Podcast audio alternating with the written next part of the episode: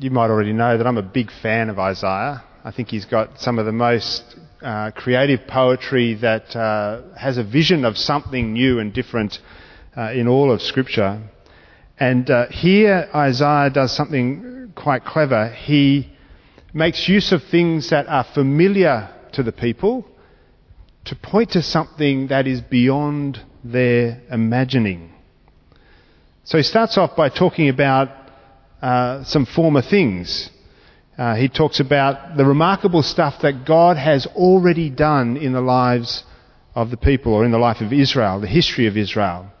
Um, I mean, to be fair, from the first moments of the biblical accounts, God is doing remarkable stuff, but uh, here we get uh, a sense of how remarkable God can be because Isaiah references the Exodus and says this is a God who rescues people out of bondage, out of slavery. And those, those uh, references to taking the people out and they're being chased by the, the chariots and so forth. So he's, he's saying that our God has form. We know about this God. We know how this God behaves with us. We can have some confidence in this God. We've just been through a state election here, and any moment now we're going to have the announcement of a federal election. And politicians are want to promise all kinds of things, aren't they? And how do you assess those promises? Well, one of the ways we do it is we go, well, how have they done previously when they've made promises? Did they mean anything? Were they true to those promises? And we can see their form. What is their character like? Is what they're promising consistent with what we know about their general character and what they think is most important? This is how we assess things. Well, Isaiah is saying our God is someone you can assess on that basis. Our God has made promises and fulfilled those promises, and the nature of those promises are about leading people to a greatly expanded sense of life. This is the kind of God we have. He promised remarkable things and he's been faithful to those promises even when the people were not faithful in return. And so he talks about the escape from Egypt. That archetypal moment, the formation of Israel. We're going to have the, the uh, Passover meal here in a couple of uh, Thursdays' time. And it is really the birth of the nation of Israel. It's when the, the tribes that were milling around in Egypt come out and they make an agreement together after they've been rescued across the sea. This miraculous, unexpected, unexplainable pathway out of their captivity. And then the smashing of those who were chasing them by the waves as they returned and engulfed them. This is important information for the people to remember. Their God has already done amazing things. Their God has already saved them from oppression. Their God has already, in a sense, made a way for them in the wilderness one time earlier. So, when this new promise comes, they can hear it with minds furnished with a knowledge of who this God really is. And then Isaiah says something that is actually quite unexpected. He says, forget about. Forget about all the stuff I just reminded you of. Don't let that contain what your expectations are. I'm going to do, God is going to do something utterly new. Don't be constrained by what you've seen God do in the past. This is going to be something other. I became a Christian, I think it must have been in the 80s. I haven't done the math. Must have been the 80s. And uh, I got involved in a few different churches, or at the time there was all sorts of movements going on, and you'd visit different churches and your friend's church and stuff. And there were some churches that were really given to having slogans. And each year they had a new slogan. It'd be like, Save our city for Christ, or um, Christ alive in our city, or Take our city for God. Uh, they all sounded kind of the same. And every year, every year there'd be a new one. There'd be the new slogan. Everyone rah rah around it and charge. We're going to do this. And it just kind of felt a little bit like every every time they were saying something along the lines of, "We think Jesus is pretty good, and we hope to persuade a few more people that he is pretty good." And they're just saying different words. It was trying to be fresh and new, But it was kind of just the same thing. Nothing wrong with it, but it was just kind of a rah rah message to say, we're doing something really fresh and new this year, but it's kind of very much like what we did last year, but don't pay too much attention to that. But when Isaiah suggests that God is going to do something new, he's saying it's not just a rehash of what he's done in the past. Don't let your imagination be constrained by what you think you know. Yes, there's information there that's important. The faithfulness of God, the trajectory of God, the life-giving direction of God. But this is going to be something you can't possibly imagine. It's informed by the past, but not contained within the experiences we've already had. And this is why Isaiah does that thing where he reminds people of, the, of their past and then says, don't call that to mind. I mean, there's a bit of a trick there, right? You were just talking about it, but we're not to think about that. What, what, what do you mean there? And it's like, no, understand who God is, but don't be confining God by that.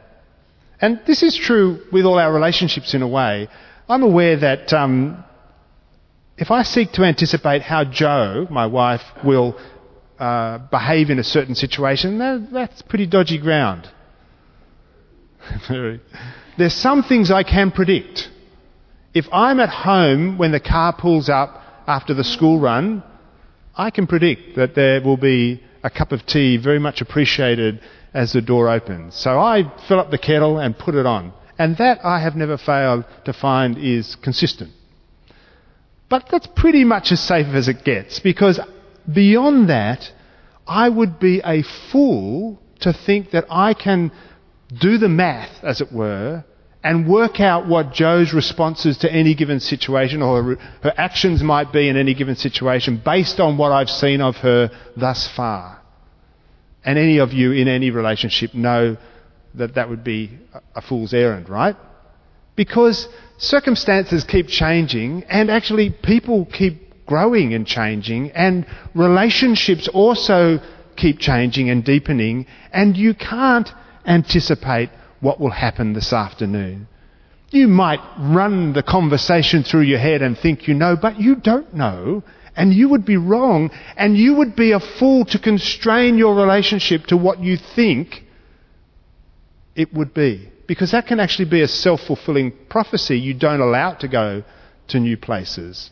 And Isaiah is saying, don't constrain this. You need to allow this to go to a place you've never been before. You need to trust what you know of God, but don't confine God to behaving in precisely the same way because what God is about to do is beyond your capacity to imagine. How do you think about something that is beyond your capacity to imagine? That's a bit of a trick, right?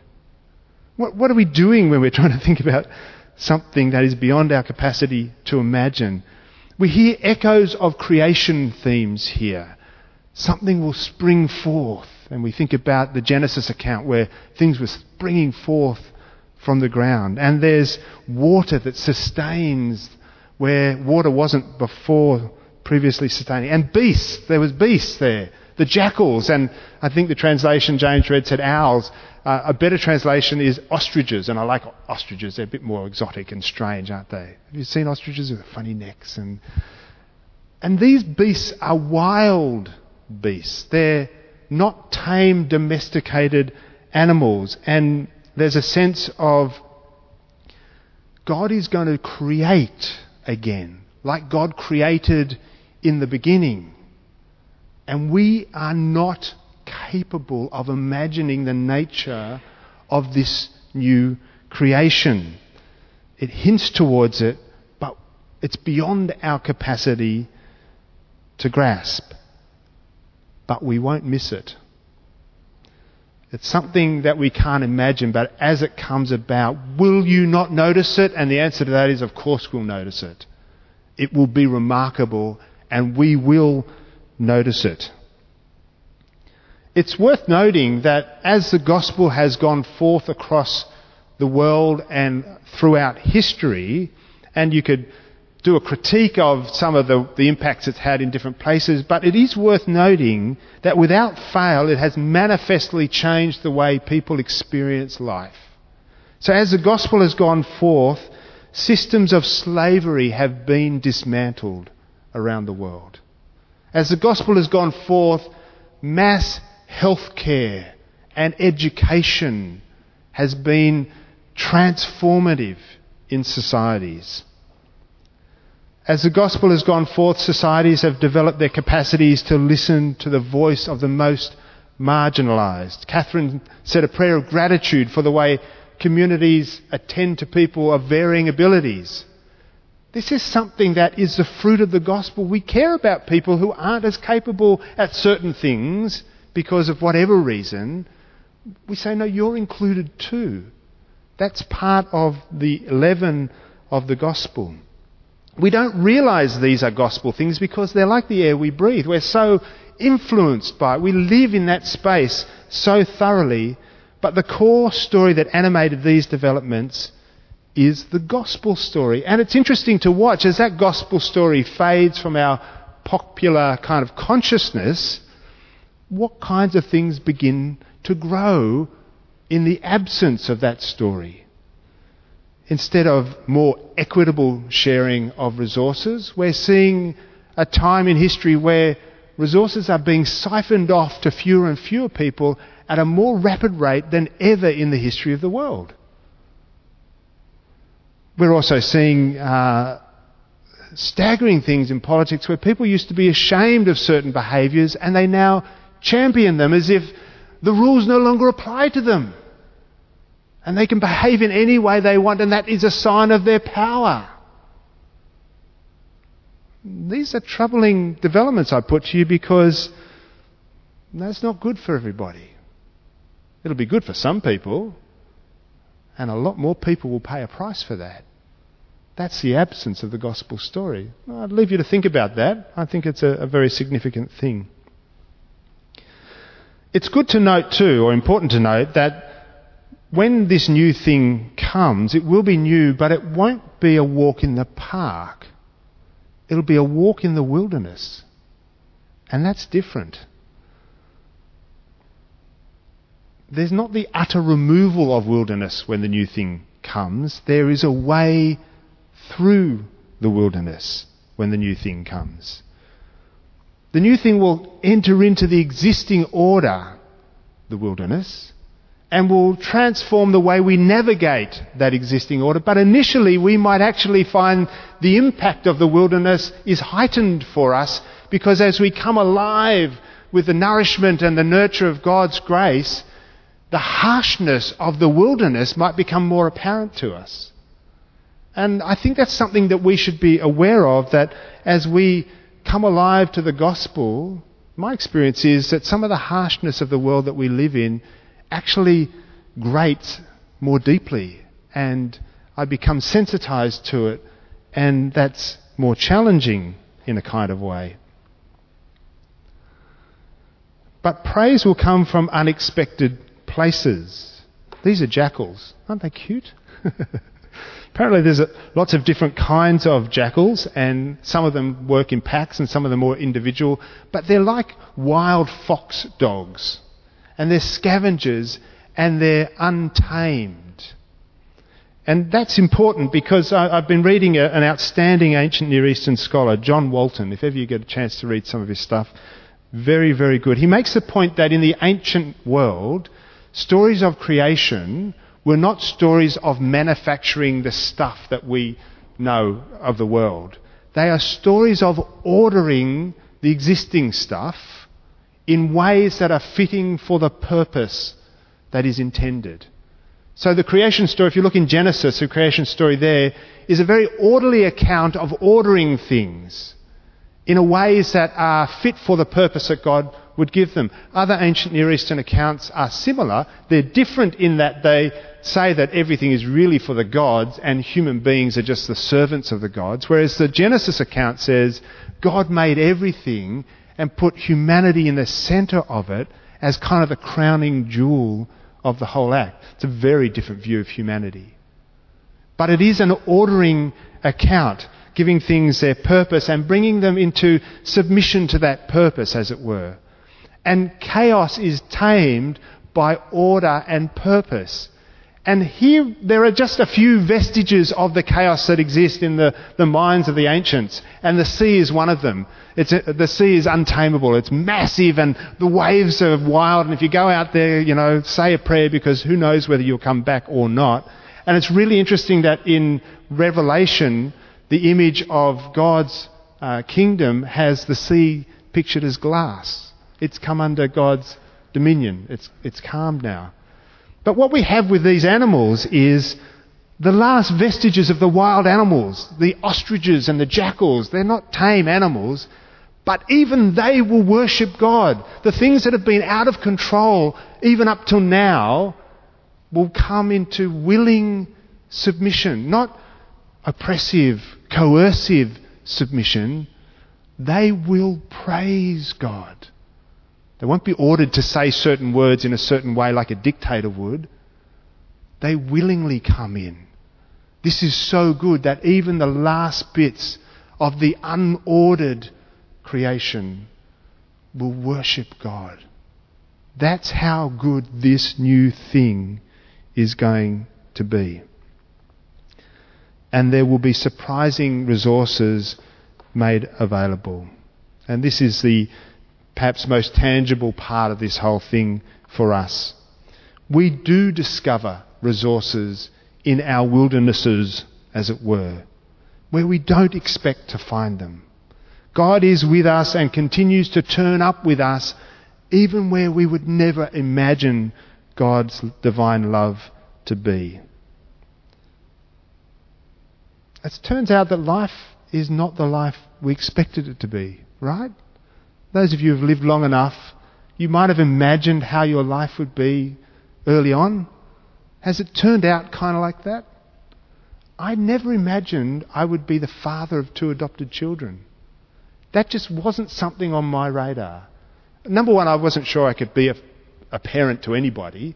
But number two, I just couldn't imagine the extra level of difficulty of parenting children that weren't from my loins, for want of a better way of expressing it. And I would never have chosen that when I was younger. When Joe and I first met, it was off the radar. And circumstances deliver you to places where you make decisions. And the surprising thing is, you find yourself in places where resources become available and lead you into a life that you could never have anticipated, which is in fact much richer than the one you could have imagined because let's face it, when we do our imagining, we're small, we're young, we're limited. You know, I think about some religions and I think about their visions of heaven and they were clearly done by teenage boys. You know, because uh, that's not heaven in my mind. And as we go on, God leads us to new places and gives us the resources that makes that life rich. And we enter into the reality that we find ourselves in. So our God is doing a new thing. It's not just like the previous thing that God has done. And this is a challenge to us because we can only imagine based on what we know, by projecting from what we know. But God's new thing is premised on what has gone before. God is consistent in character, and we know the goodness of God. It'll be like a way in the wilderness. Things may not be all rosy, but there will be a way and there will be resources. There might be an initial harshness in the environment, but we will enjoy divinely supplied resources. And in due course, the whole creation, all those chaotic bits will come to realize how good our God is. With humanity at the center, there will be a chorus of all encompassing praise and we will respond freely to our God and worship. And we will be in heaven, wherever that turns out to be. That will be the new thing that God is doing. Let us pray.